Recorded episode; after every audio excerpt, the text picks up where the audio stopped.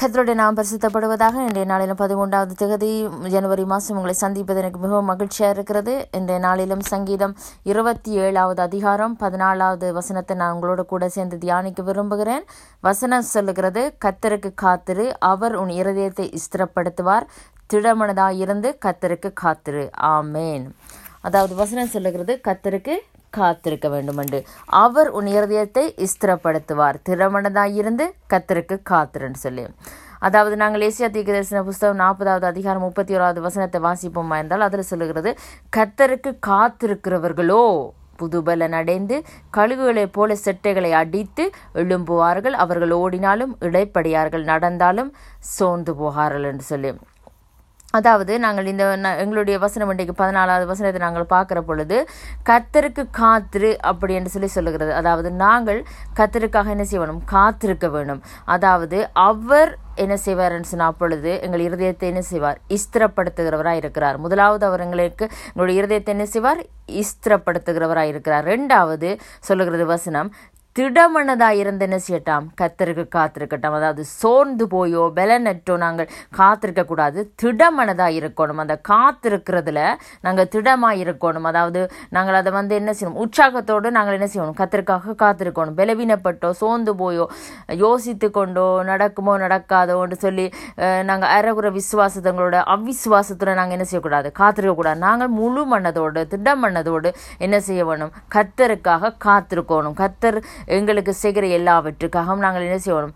அவருடைய சமூகத்தில் எங்களுடைய வாழ்க்கையில் நாங்கள் காத்திருக்க கற்றுக்கொள்ள வேணும் காத்திருக்கிறது என்றால் என்ன என்று சொன்னால் காத்திருக்கிறது என்றால் பொறுமையாக இருக்கிறேன்னு சொல்லி நான் நான் எழுதினேன் நான் ஒரு பாயிண்ட்ஸ் அதாவது பொறுமையாக இருக்க வேணும் அதாவது நாங்கள் காத்திருக்கிறேன்னு சொல்லி போட்டு நாங்கள் எல்லாத்தையும் அவசரப்பட்டு செய்தால் அது காத்திருக்கிறது இல்லை. நாங்கள் எங்களுக்கு விரும்பின மாதிரி செய்தால் அது காத்திருக்கிறது இல்லை. காத்திருக்கிறதுன்னு சொன்னால் எல்லா காரத்திலும் கொஞ்சம் பொறுமையாக இருக்க கற்றுக்கொள்ள வேணும் அதாவது அவசரப்பட்டு எதுவும் செய்யாதபடிக்கு எல்லாவற்றையும் தேவனிடத்தில் இருந்து தேவனிடத்தில் விசாரித்து தேவனுக்கு பிரியமா இல்லையான்னு சொல்லி நாங்கள் அறிந்து செய்கிறவர்களாய் காணப்படும் பொழுது நிச்சயமாக என்ன செய்கிறோம்? கத்தருக்காக காத்திருக்கிறவர்களாக மாறுகிறோம்.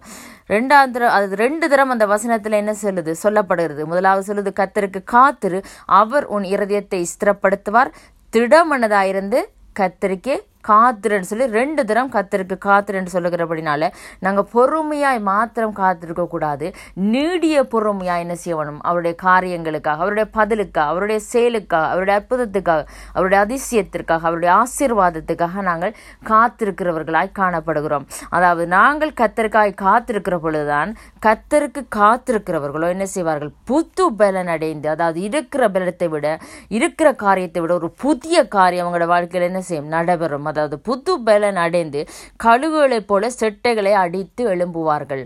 அதாவது கழுகுகளைப் போல என்ன செய்வோம் செட்டைகளை அழித்து செட்டைகளை அடித்து என்ன செய்வோம் எழும்புகிறவர்களாய் அந்த இடத்துலேருந்து அந்த காரியத்திலேருந்து அந்த அந்த விண்ணப்பத்திலேருந்து அந்த பிரச்சனையிலிருந்தோ எண்ணத்திலிருந்தும் இருந்தும் எழும்பக்கூடிய பலத்தை தேவன் எங்களுக்கு தருவார். அவர்கள் ஓடினாலும் இழப்படியார்கள் நடந்தாலும் என்ன செய்ய மாட்டார்கள்? சோர்ந்து போக மாட்டார்கள் என்று சொல்லி வசனம் சொல்கிறது.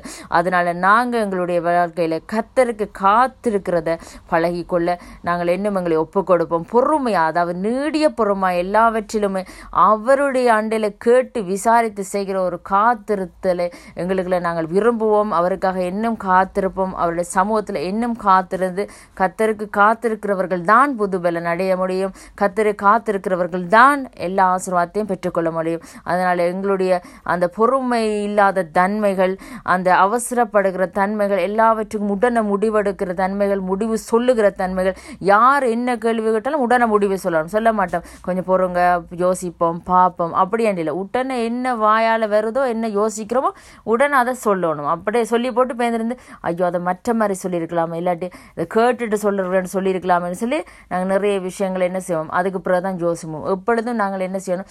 பொறுமையாக பதில் சொல்ல பழகிக்கொள்ளணும். எப்பொழுதும் யோசித்துட்டு சொல்லுறேன் இல்லை பார்த்துட்டு சொல்கிறேன் இல்லாட்டி கேட்டு சொல்கிறேன்னு சொல்லி நாங்கள் அதை எங்களுக்குள்ளேயே நாங்கள் பழக்கி வைக்க பழக வேணும். பொறுமையாக இருக்கிறவர் தான் பூமி பூமியே மாழ்வாருன்னு சொல்லி சொல்லுவாங்க உலகத்தார். அதே போல் நாங்களும் பொறுமையாக இருக்க கற்றுக்கொள்ள வேணும் பொறுமை மட்டுமில்லை. கிறிஸ்தவர்களாக எங்களுக்கு நீடிய பொறுமையும் மிக அவசியமாக காணப்படுகிறது. அதனால் கத்தருக்கு காத்திரு. அவர் நிறையத்தை ஸ்திரப்படுத்துவார். திடமனதாக இருந்து நாங்கள் என்ன செய்யணும்? கத்தருக்கே காத்திருக்க வேணும் கத்தர் உங்களை ஆசீர்வதிப்பாராக. ஆமேன்.